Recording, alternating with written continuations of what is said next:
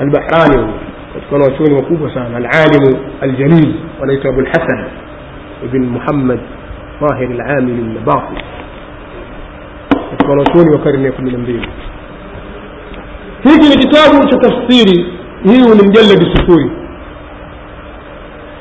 baada ya huu kuna mjaladi namba moja hivi mpaka mpaka mwisho hii ni namba sifuri katika muqaddima wa pili ukurasa wa sitini na mbili hii ni chapa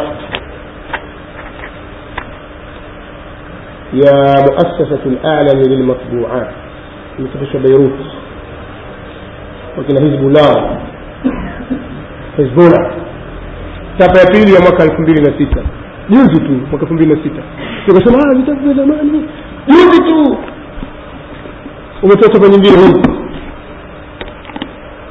msikilize huyu tunavyosema almuqaddima الثانية utangulizi wa pili في بيان ما يوضح وقوع بعض تغيير في القرآن kitu cha habari utangulizi wa pili katika kubainisha yale yanayoweka wazi kupatikana baadhi ya mabadiliko ndani ya qurani وأنه السر في جعل الإرشاد إلى أمر الولاية والإمامة na kwamba qurani ndio siri katika kuwekwa uongozo wa jambo la wilaya utawala na uimamu.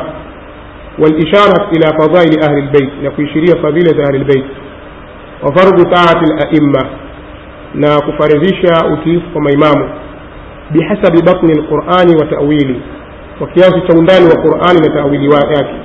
Walishari bidhalika ala sabili ltajawuz na kulitambulisha hilo kwa njia ya kimajazi والرموز نكو إشارة والتعريض في ظاهر القرآن katika dhahiri ya qurani na uteremsho wake hiki kitu cha habari chote sasa sikiliza maneno yake anasema اعلم أن الحق الذي لا محيص عنه بحسب الأخبار المتواترة الآتية وغيرها. fahamu kwamba haki ambayo haikwepesi ukweli ambao haukwepesi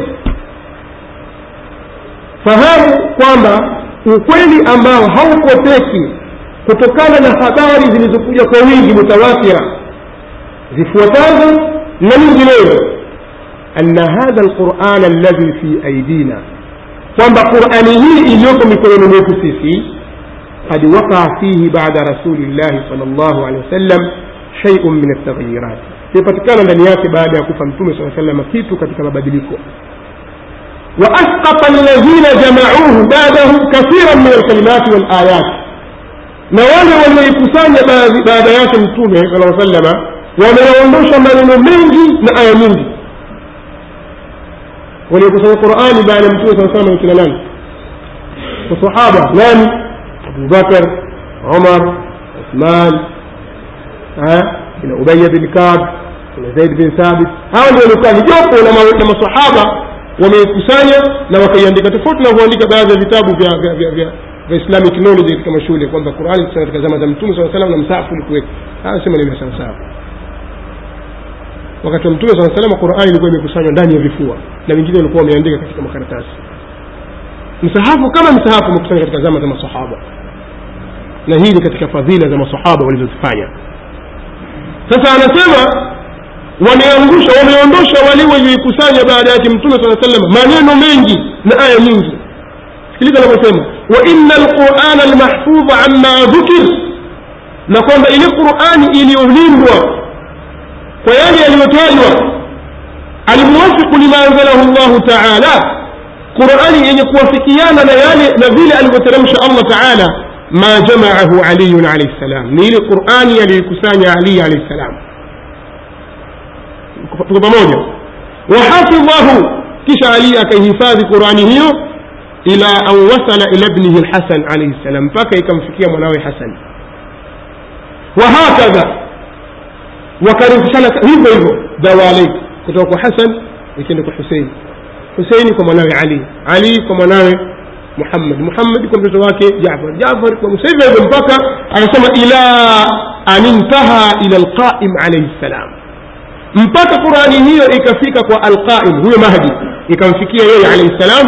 Wahuwa wahuwa alyauma indahu salawatu llahi alaihi na hiyo qurani hivi sasa hivi leo iko kwake alaihi salam sasa hawa vijana wakija tu- tuonyeshe msafu washiokoa mi nitaosha vipi? Labda mimi kutuchukulie kwa imamu wenu. Kwa haya maneno yote anayozungumza kina lkhui kina muhammadi hadi maarifa ndio anayozungumza qurani hiyo. Kwamba iko wapi? Iko katika pango huko samara sarra man raa samurra iraq kwenye pango. Jana tulitaja kidogo habari za maji hapa kwamba huyo imamu wa kumi na mbili yuko pangoni alipozaliwa kama wanavyosema wao si tunasema hajazaliwa wala hakuna kitu hicho. Sasa wanasema alipozaliwa alijificha mama yake alibeba mimba siku hiyo hiyo na akazaa siku hiyo hiyo mimba yake haikuonekana. Kwa baba yake alipofariki siku ya- kuswaliwa ami yake jafar akakumswalia kitoto kikatokea pale nyuma ya akamvuta ule atoka nimswalie babangu. Akapita mbele mahadi akamswalia babake alipomswalia baba yake alafu akatoweka. Ghaibatu sughra kwa muda fulani. Kutoweka kudogo. Kutoweka kudogo vipi? Kwa sababu alikuwa tayari ana mawasiliano na watu wa nje. Albawabun wale watu nuwabu wanakaa pale. Wewe kuna swala lako wamfuata. Mimi bwana na swala hili yeye achukua nampelekea imamu lakini kwa hela. Sadaka kwanza. Khums. Na pesa nyingine watoa. Kwa hiyo yeye anakwenda anatoa habari kule alafu anawafikishia. Hivyo hivyo alipofariki akakarisi mwanawe.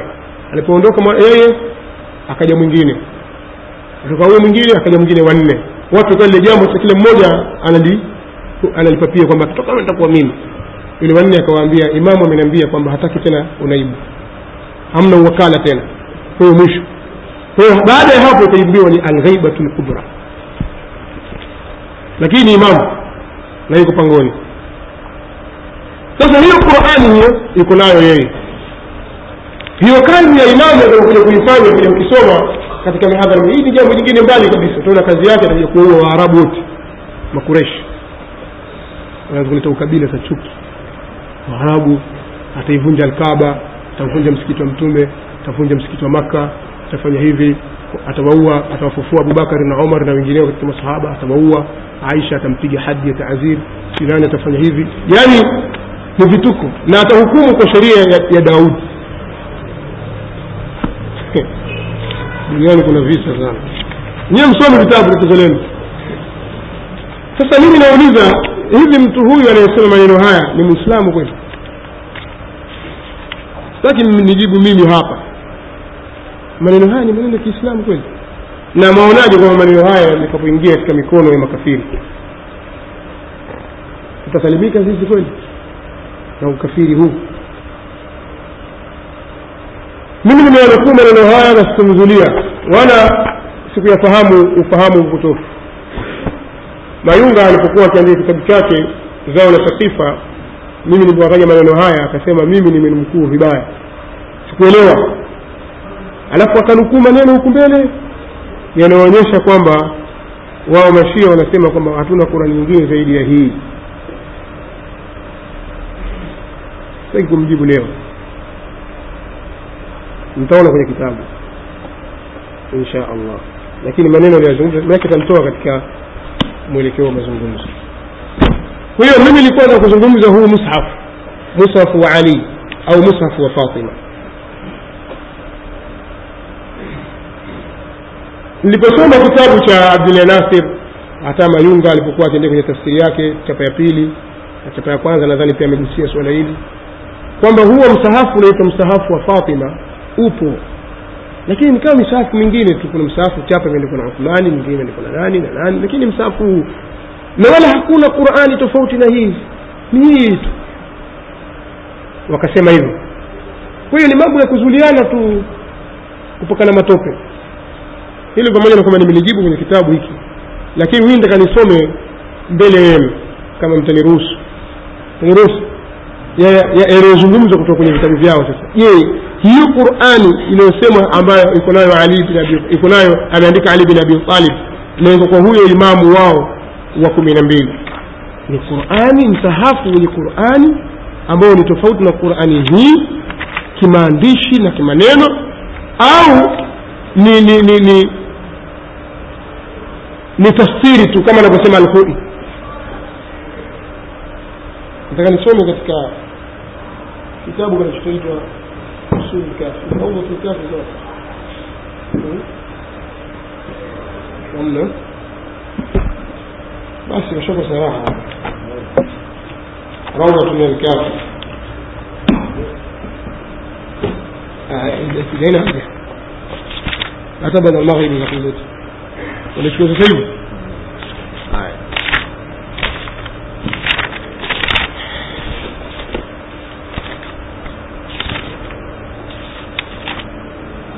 Alkuleini katika al-usulu min al-kafi.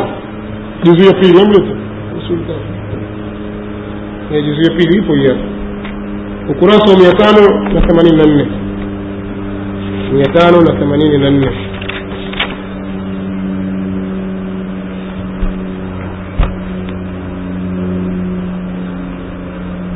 Eh, anasema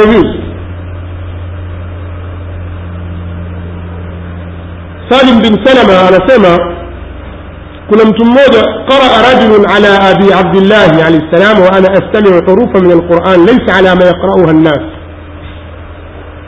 salim bin salama anasema kuna mtu mmoja alikuwa anasoma qurani akimsomea abu abdillahi yani jafar sadiq na mimi ninasikiliza zile herufi katika qurani hiyo tofauti na wanavyosoma watu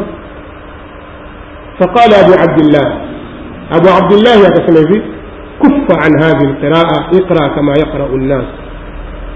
يزوي أشا كسوما كسوما إيه كما نفسنا ما في حتى يقوم القائم عليه السلام. بكذا كتسمام مهدي عليه السلام. فإذا قام القائم اقرأ أو قرأ كتاب الله عز وجل على حده وأخرج المصحف الذي كتبه علي.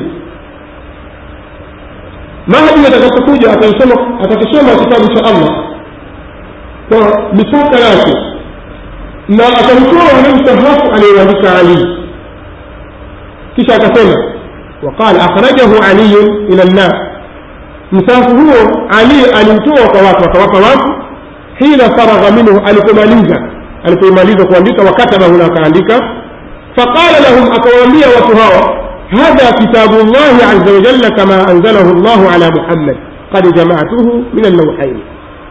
hiki ndio kitabu cha allah kama allah alivyokiteremsha kwa mtume muhammad nimekukusanya baina ya magamba mawili faqalu huwa dha indana mushafu jamiu fihi lquran la hajata lana fihi sisi tunayo hii qurani msaafu imekusanya ndani yake qurani hakuna shida na msaafu wako faqala ما wallahi ma ترونه bada yaumikum hadha abada aliyekawambia basi hamtauona tena msaafu huu بعد يليه هي منين؟ إنما كان علي علي أن أخبركم حين جمعته لتقرأوه مني انتكك وبين الشيعة وقتلة وكسامة إلي ميسوم القرآن يركيز منك محمد تاتي بس هي رواية. سيدة كوسول الكافي رواية مجيني أمرو التاروة الكافي الآخر في لوتر tutaisoma riwaya hiyo tutaisikia sura moja hivi namna inavyosoma. Alafu tutawauliza je sura hii ndivyo ilivyo katika qurani tuliyonayo? Alafu hawa wanaosema maneno haya ni waislamu? Tamdodosa mmoja mmoja ukamshika kuleni huyu je ni muislamu? Kama si muislamu je kitabu chake kilichobeba mambo haya? Ya moto yeye laani kabisa. Utashika mwingine hivyo hivyo kutuone kama mtabakiwa na mahali pa kuchukua dini afu dini yenu mtaichukua wapi? Kutoka kina abu hureira au kwa wakina nani? Itakuwa hamna mahali pa kwenda ila mrudi tena katika misingi ya ahlisunnati waljamaa haya. Tujalie kwamba nukta hiyo tumeimaliza. Katika kitabu yahudi nyuma ya pazia nilipokuwa nikitaja orodha ya wanawachuoni wenye kupinga wenye kusema kwamba qurani imepotoshwa nikamtaja mwanawachuoni mmoja akiitwa habibullahi mkoi huyu mwenye kitabu hiki.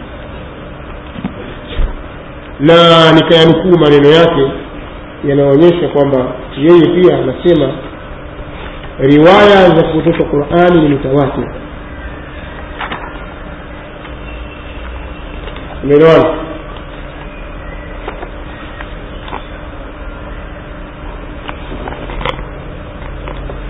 nipitie maneno imani alipo ambayo ndugu yetu pale aliuliza vipi mbona wamesema hivyo? Yale maneno ni haya hapa anasema hivi inna hadhihi riwayat la dalalata fiha ala wuqui ltahrif nasema kwenye kitabu ukurasa mia mbili hamsini na tano. Riwaya hizi hazina ushahidi ndani yake juu ya kwamba imepatikana tahrifu lqurani katika qurani hizo riwaya nimezitaja. Bilmana lmutanazai fihi. Tahrifu kwa maana ile ambayo watu wanazozana ndani yake. Hii taarifu kwa maana ya kwamba mashia wanasema kwamba qurani imepotoshwa shia wanasema hapana sasa tuseme hivyo. Sasa taarifu kwa maana hiyo ya kubadilishwa baadhi ya aya sema hilo hizo hadithi hazina maana hiyo. Wataudhiku dhalika na ufafanuzi wa hilo. Anasema inna kathiran min alriwayat nikanukuu kwanzia hapo. Hakwa wingi katika simulizi wain kanat dhaifata lsanadi hata kama zikiwa zina sanadi dhaifu فإن جملة منها نقلت من كتاب أحمد بن كتاب أحمد بن, بن محمد بن سيار. جملة أو سهوم كتك روايز زمن كليها كتبة من كتاب أحمد بن محمد بن آه، محمد أحمد بن محمد السياري. حتى كما الذي اتفق علماء الرجال على فساد مذهبه. Mtu ambaye wameafikiana wanawachuoni wa rijali yani wapokezi mambo ya wa hadithi juu ya ufisadi wa madhehebu yake. Waannahu yaqulu bitanasuk na kwamba huyu bwana anazungumza kuwa kuna tanasukh larwah tanasuk ni kwamba wanaitakidi katika baadhi ya mashia kwamba mtu akifa hafi moja kwa moja.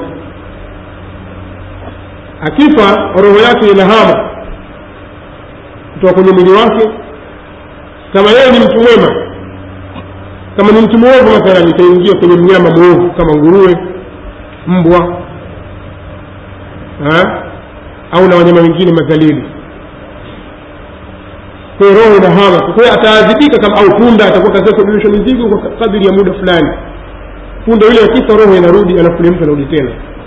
Inakwenda roho yake watu wengine. Hivyo hivyo anakuwa inahama lakini afya moja kwa moja. Hii tanasukul naelewa sasa huyu mshia huyu ahmad bin muhammad bin sayar ana itikadi hiyo. Kwa hiyo alikuwa yasema kwanza huyu afai hizo riwaya zinazothibitisha kwamba qurani imepotoshwa zimepokewa kutoka kwa huyu mtu. Na huyu madhehebu yake ni fasik. Mimi namjibu kwamba si kweli. Maneno haya yanafanana na maneno ya murtadha al kuhusu saifu bin umar kuhusu riwaya ya ibni saba riwaya nyingi zimepokewa hazikupitia kwenye kitabu cha ahmad bin muhammad sayar طيب. كيش أكثر ومن علي بن أحمد الكوفي. في رواية كتابة قول بن أحمد الكوفي الذي ذكر علماء الرجال أنه كذاب. متوماي والرسول وفكيز ونسمى كما متهوني مول. وأنه فاسد المذهب. نقاب يلي أن ينسوا من المذهب باية تتسكيلين أنا سمع. إلا أن كثرة الروايات. لقول المقومين.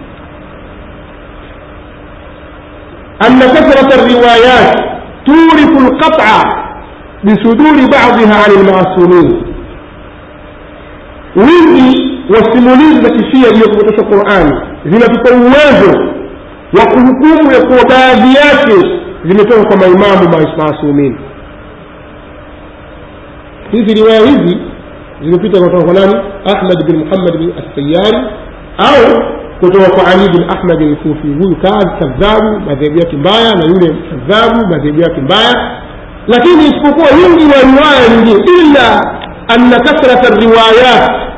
Isipokuwa ule wingi wa riwaya kuonyesha kwamba riwaya zilizokuja kutaja kupotoshwa qurani ziko nyingi sana. Sasa ule wingi wake turiku lqata bisuduri badiha ani lmasumin zinatupa uwezo wa kuhukumu ya kuwa baadhi yake zimetoka kwa maimamu maasumin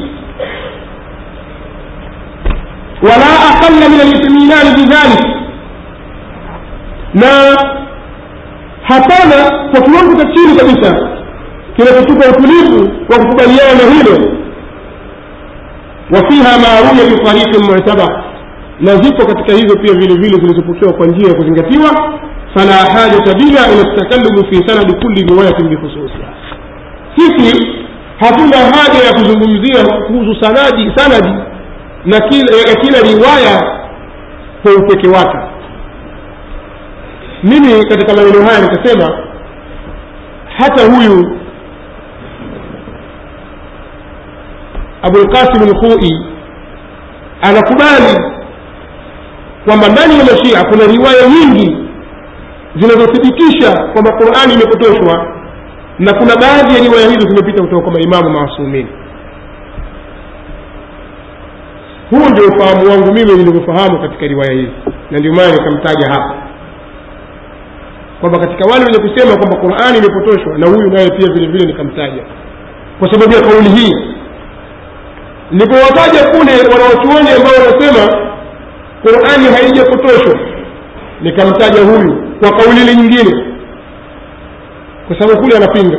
Lakini hapa anakubali zile riwaya kwa kwa maasumin sasa mi nauliza swali. Riwaya inayotoka kwa maasumin kwa imamu maasumi ikiwa imethibiti kwamba imetoka kwake kama anavyosema alhui mimi nitachukua natakiwa wewe au kama wewe shia unatakiwa uchukue aliyosema imamu maasum au uchukue ufahamu wa mtu ambaye si maasum. Ikiwa wewe unapata madhehebu ya ahlulbeiti bila shaka utasema mimi nitachukua kauli ya maasum sasa riwaya zilizotoka kwake anatuthibitishia alkhui kwamba riwaya hizi zimekuja kwa kiwango chenye kuzingatiwa tena nyingi الروايات تورث القطع بصدور بعض بصدور بعضها عن المعصومين ولا أقل من الاطمئنان بذلك وفيها ما روي بطريق معتبر فلا حاجة بنا إلى التكلم في سند كل رواية bihususiha haya maneno ameyazungumza alkufu na mimi nitakuyasoma nimeyafahamu hivyo. Sasa wewe sema hapana haya maneno maana yake sio hiyo. Alafu ulete maana yake anakusudia nini? Mi nafuta kwamba hapa nimekosea nilifahamu kimakosa. Ikiwa hayo maneno nakaoyazungumza yanaendana na kanuni za lugha ya kiarabu. Na sio vile unavyoona wewe sasa ndugu yetu alitaka maneno haya ayatajiwe na akiyaona yeye ataingia katika wahlisunna waljamaa.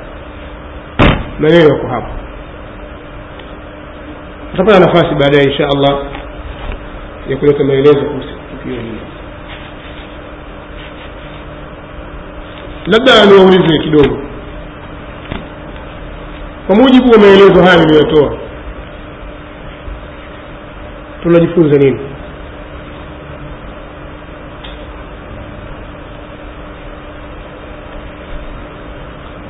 leo nimewawaida nawauliza nyinyi. Tunajifunza nini katika haya? Labda imamu unaweza kutusaidia kwamba tunajifunza nini katika haya? Maana kuna watu zakawa wamesikiliza lakini hawajaelewa. Sasa tumejifunza nini kwenye maneno haya? Kwenye nukuu hizi au ulikuwa umesikizia kidogo?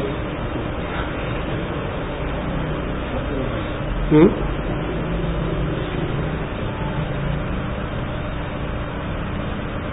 Kuna mtu ana, ana, ana, ana kitu kipya au maneno ambayo amegundua nini tunajifunza basi kama hakuna mimi naendelea naam abu anas mtumie mike kidogo tusikie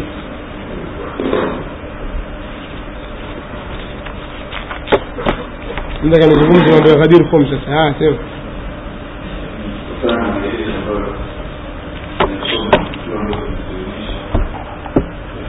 σώμα το μόνος που απόφερε να πούμε τη σχέση θα αφήσει τον Παρασυστάτη ο και τα πάνω. Ενώ ο Παρασυστάτη να αγκριθεί για την εκδοτική σε αυτόν. Το οργανή του και παρουσίσει και το πώς θα είσαι να φοράει με προβάλλοντας σου κάνει αυτά τα εκκαιρίσει να φοράει με την γεμβάλλοντα και την καλή του και πάνω και το βάλλοντα Haya kelima hii basi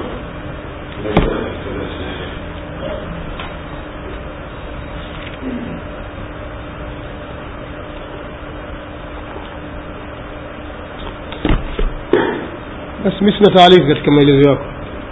Lakini nachokisema nakuambia kwamba kwenye kitabu yahudi na kadhia niliyokusema kwamba kuna kadhia baina yetu sisi na mashia kwanza zifai kufungiwa macho na wala hatuwezi tukakaa katika meza ya maelewano bila kujadiliwa na kupatiwa ufumbuzi kadhia hizo. Hatuwezi tukafumba macho tukasema ah basi yaishi haiwezekani. Nikisema hivyo haiwezekani sio kwa maana kwamba sitaki umoja. Walijaribu watu wakashindwa. Mwaka elfu moja mia tisa na arobaini na kadhaa kama arobaini na tisa hivi wasijasahau wanawachuoni wa kiislamu ulimwenguni. Wanawachuoni wa kiislamu ulimwenguni.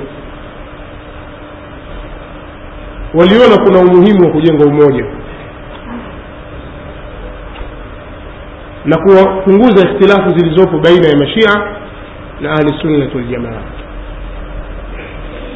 chuo kikuu cha azhar kwa wakati ule kikatumia nafasi yake ya nguvu iliyokuwa nayo na kukubalika katika ulimwengu wa kiislamu kulisimamia suala hili. Chini ya uongozi wa aliyekuwa mkuu wa chuo kwa wakati huo shekh mahmud shiltut. Wakaalikwa maulamaa wa kiislamu sehemu mbalimbali ulimwenguni. Kuhudhuria mkutano utakao kuzungumzia kuleta ukaribu baina ya ahlisunna na mashia na kujaribu kupunguza mwanya wa mpasuko ule ufa ule kuupunguza urudi kidogo angalau una afadhali. Na wakati huo chama cha ikhwan muslimin muslim brotherhood ina watu. Na ndio haraka ambayo ilikuwa inaonekana ina nguvu kwa wakati ule. Mufakiruna wao walikuweko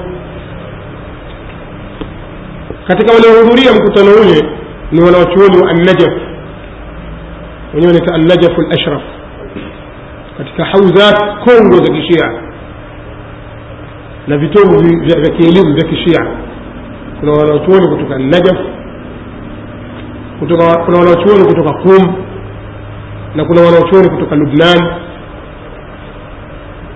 walihudhuria katika mkutano ule maayatola na kwa upande wa ahlisunna hali kuna shekh muhibuddin alkhatib walihudhuria yuko dokta mmoja doktor mustafa sibai.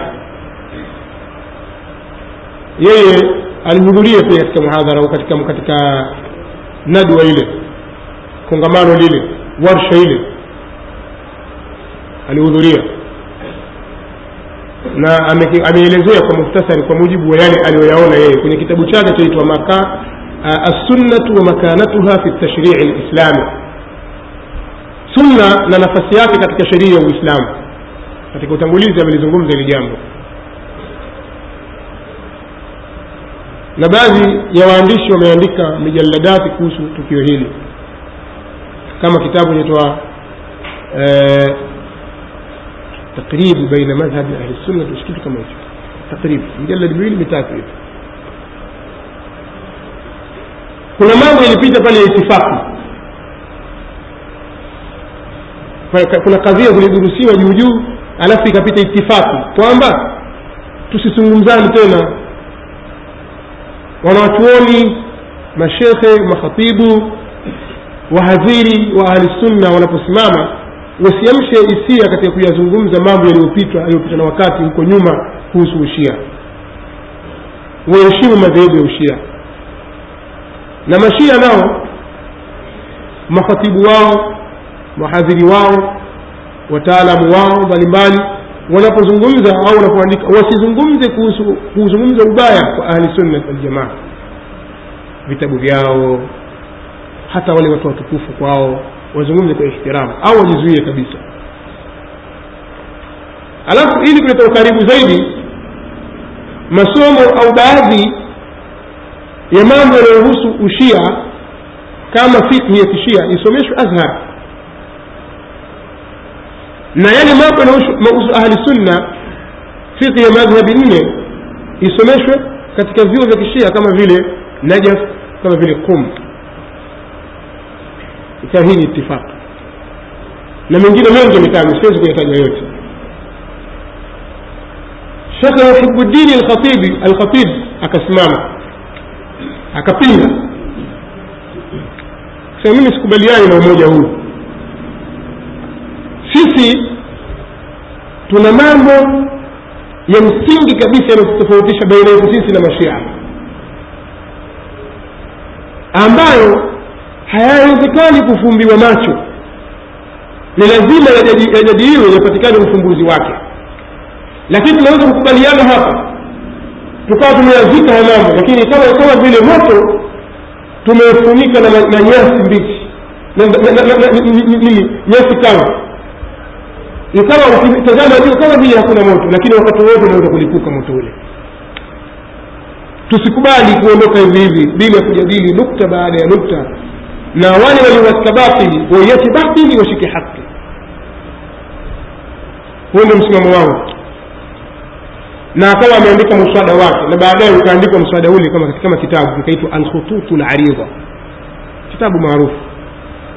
Kwa kiswahili kimefanya tarjama na baadhi tanzania kuna mtu alifanya tarjama kenya ahmad shekh ahmad msallam alifanya tarjama katika misingi mikuu.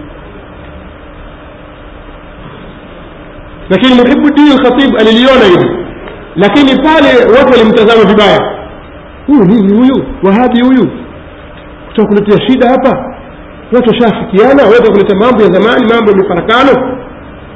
Ikawa kuna tuhuma ambazo anapeleke, anapelekewa kuonekana kana kwamba ni msaliti kana kwamba ni kibaraka. Mtu asiyetaka umoja kadhia yake ikapuuzwa. Kadhia yake ikapuuzwa na watu wakaona kwamba hoja aliyotoa si msingi ikaachwa mustafa sibai doktor anaelezea sasa. Anasema mimi ikawa ni mmoja katika wale watu waliohamasika na, na, na, na, na, na maazimio yale ikawa inakwenda mbio sasa kuunganisha na kuyafanyia kazi yale ambayo kuhakikisha anafanyia kazi yale ambayo tumeafikiana. Kweli wakahakikisha ndani ya azhar ikawa fikhi ya kijafari jafaria yani fikhi ya kishia inasomeshwa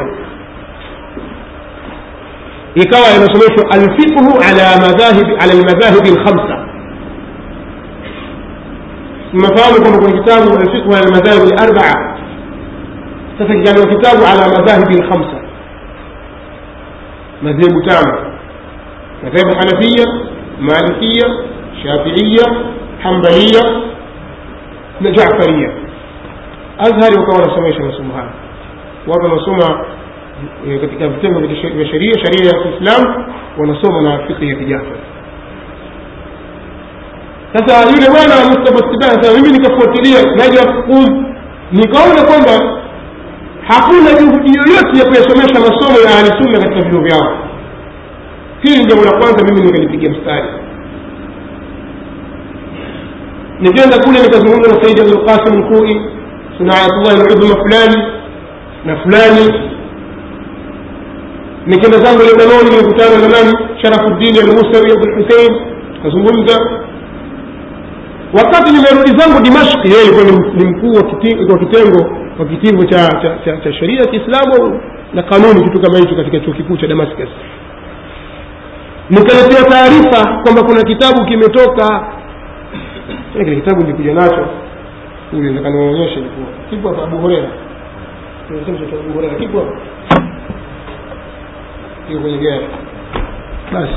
Nikwenda kuonyesha watu kuna kitabu kimetoka chaitwa abu hureira kitabu hicho mwandishi wake ni abdul huseini sharafuddini almusawi. Amemchambua nyambo nyambo abu hureira na kumkufurisha. Sasa mi nikashangaa sisi tuliafikiana kule tusizungumze kuhusu masahaba kuhusu hili. Nikajua kwamba hawa watu hawataki umoja. Hawa wanachokitaka ni masuni wao mashia lakini wao kusema waendelee na ushia wao na wasuni waendelee na usuni wao hili jambo haliwezekani. Haya sizungumzi kwamba nazungumza kwa uchochezi ameyazungumza yeye aliyebashiri jambo hili akawa analiendea mbio. Wanawachuoni wa ahlisunna hawakunyamaza kimya. Alijibiwa kuna huyu akaandika kitabu huyu anaitwa abdurahmani abdullahi azarabi au azurai akaandika kitabu naye abu huraira wa aqlamu lhaqidin abu hureira na kalamu za watu wenye chuki. Akaanza kumdonoa donoa mmoja baada ya jingine. Ugomvi ukarudi tena upya. Yale yaliyozungumza muhibudini lkhatibu yakawa ni maneno ya kweli. Kwamba jamani hatuwezi kuleta umoja sisi katika safu yetu kama haya mambo hayatajadiliwa kielimu tukayafuta. Ili abaki sasa mwenye chuki afu na chuki zake abaki mtu ambaye ameamua kupotea apotee katika upotevu wake. Lakini kusema tusahau umoja wetu ili tusahau farika zetu tulete umoja. Hakuna umoja wa mashia. Wao hawakubali. Ndani ya vitabu vyao pia wanayozungumza haya kwamba hilo hawalikubali kwa hiyo hilo jambo liko fei sasa katika mambo ambayo wao wanayapigia sana na kuyazungumza sana ni swali la ukhalifa na wakalifanya suala la ukhalifa ni moja katika nguzo muhimu sana ndani ya madhehebu ya ushia. Wakaona kwamba ni jambo katika misingi ya uislamu. Hapa huyu bwana anaitwa almujtahid almujaddid alsheikh muhammad ridha almuzaffar. Huyu ni dini wa kuliyatu lfiqhi fi lnajafi lashraf amid wa kitivo cha fiqhi katika kulia katika katika chuo kikuu cha ashraf ya najafu lashraf iraq ndio kaandika kitabu hiki anaitwa muhammad ridha almudhaffar kitabu chaitwa aqaidu alimamia itikadi za imamia yani shia na sharia anasema nini نعتقد أن الإمامة أصل من أصول الدين la yatimu limanu illa bilitiqadi biha. Sisi shia tunaitakidi kwamba uimamu ni msingi katika misingi ya dini. Imani haitatimia ila kwa kuitakidi uimamu kisha akaendelea akasema haitafaa kufuata tu kuwafuata akina baba na watu wa familia na walezi kufuata fuata tu bali hakuna budi au ni wajibu kwa kila mtu kutafakari katika suala la tauhidi na utume. Kwa hiyo akasema katika maelezo yake kwamba uimamu nao falimamatu istimraru lilnubuwa uimamu ndiyo uendelezo wa utume. Kama mtume saa salam ameshafariki lakini ule utume wake sasa una mwendelezo wake nao ni uimamu unaofuatia. Akataja dalili akataja hoja mbalimbali mpaka akafikia kusema kwamba hao maimamu ni masumun akasema hivi wanactaqidu ana limama kalnabii يجب أن يكون معصوما من جميع الرذائل والفواحش ما ظهر منها وما بطن من سن الطفولة إلى الموت عمدا وسهوا كما يجب أن يكون معصوما من السهو والخطأ والنسيان لأن الأئمة حفظة الشرع والقوامون عليه haluhum fi dhalika hali nabii tunaitakidi kwamba uimamu ni kama unabii. Kwa hiyo ni wajibu kwa imamu kuwa ni maasum awe amekingwa na kufanya makosa. Amekingwa na makosa yote na mambo machafu yote yaliyo dhahiri na yaliyojificha kutoka umri wa utoto mpaka kufa iwe kwa makusudi au kwa kusahau. Kama vile ambavyo ni wajibu imamu awe amekingwa na kusahau asiwe amesahau wala kukosea wala kusahau pia kwa sababu maimamu ndio walinzi wa sheria na ndio wenye kuisimamia sheria hiyo ya allah tabaraka wa taala. Hali zao ni kama hali za manabii. Kisha akataja sifa za maimamu akataja aliyoyataja. Sasa ukiwauliza hawa ukiwauliza hawa mna ushahidi gani juu ya masala ya isma kwamba maimamu wamekingwa na makosa. Mna ushahidi gani juu ya kwamba maimamu hawasahau? Tangu kuzaliwa mpaka kufa mna ushahidi gani katika mambo haya? Watakutajia aya tuliyosoma jana katika darasa iliyopita aya tathhir lakini aya ile nadhani mlielewa jana na mna maswali ya kuwauliza. Mkikutana nao waulizeni lakini jifunzeni zaidi kwa sababu usije ukachukua baadhi ya vitu ukawa tayari ushajua. Jifunzeni. Na ukishajifunza ukiwa na misingi hakuna kufungaisha sasa na ukiwauliza huu uimamu mnaosema nyinyi kama unabii? Uimamu ni kama unabii. Hii nukta ameitaja huyu na ameitaja mwenye aslu shia kwa usuluha uimamu ni kama nabii kama unabii. Kwa hiyo na allah ndiye anayemchagua imamu na jambo hilo haliendi kwa khiari.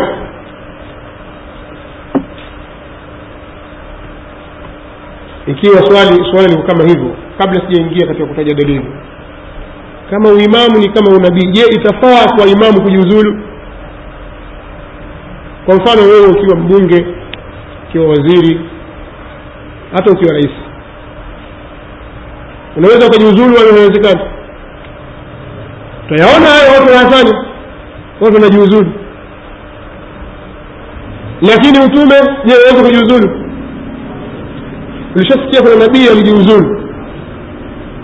Labda ulisikia nabiullahi zakaria huko daud ilikwenda akaamua bwana mimi kuanzia leo si mtume tena. Basi!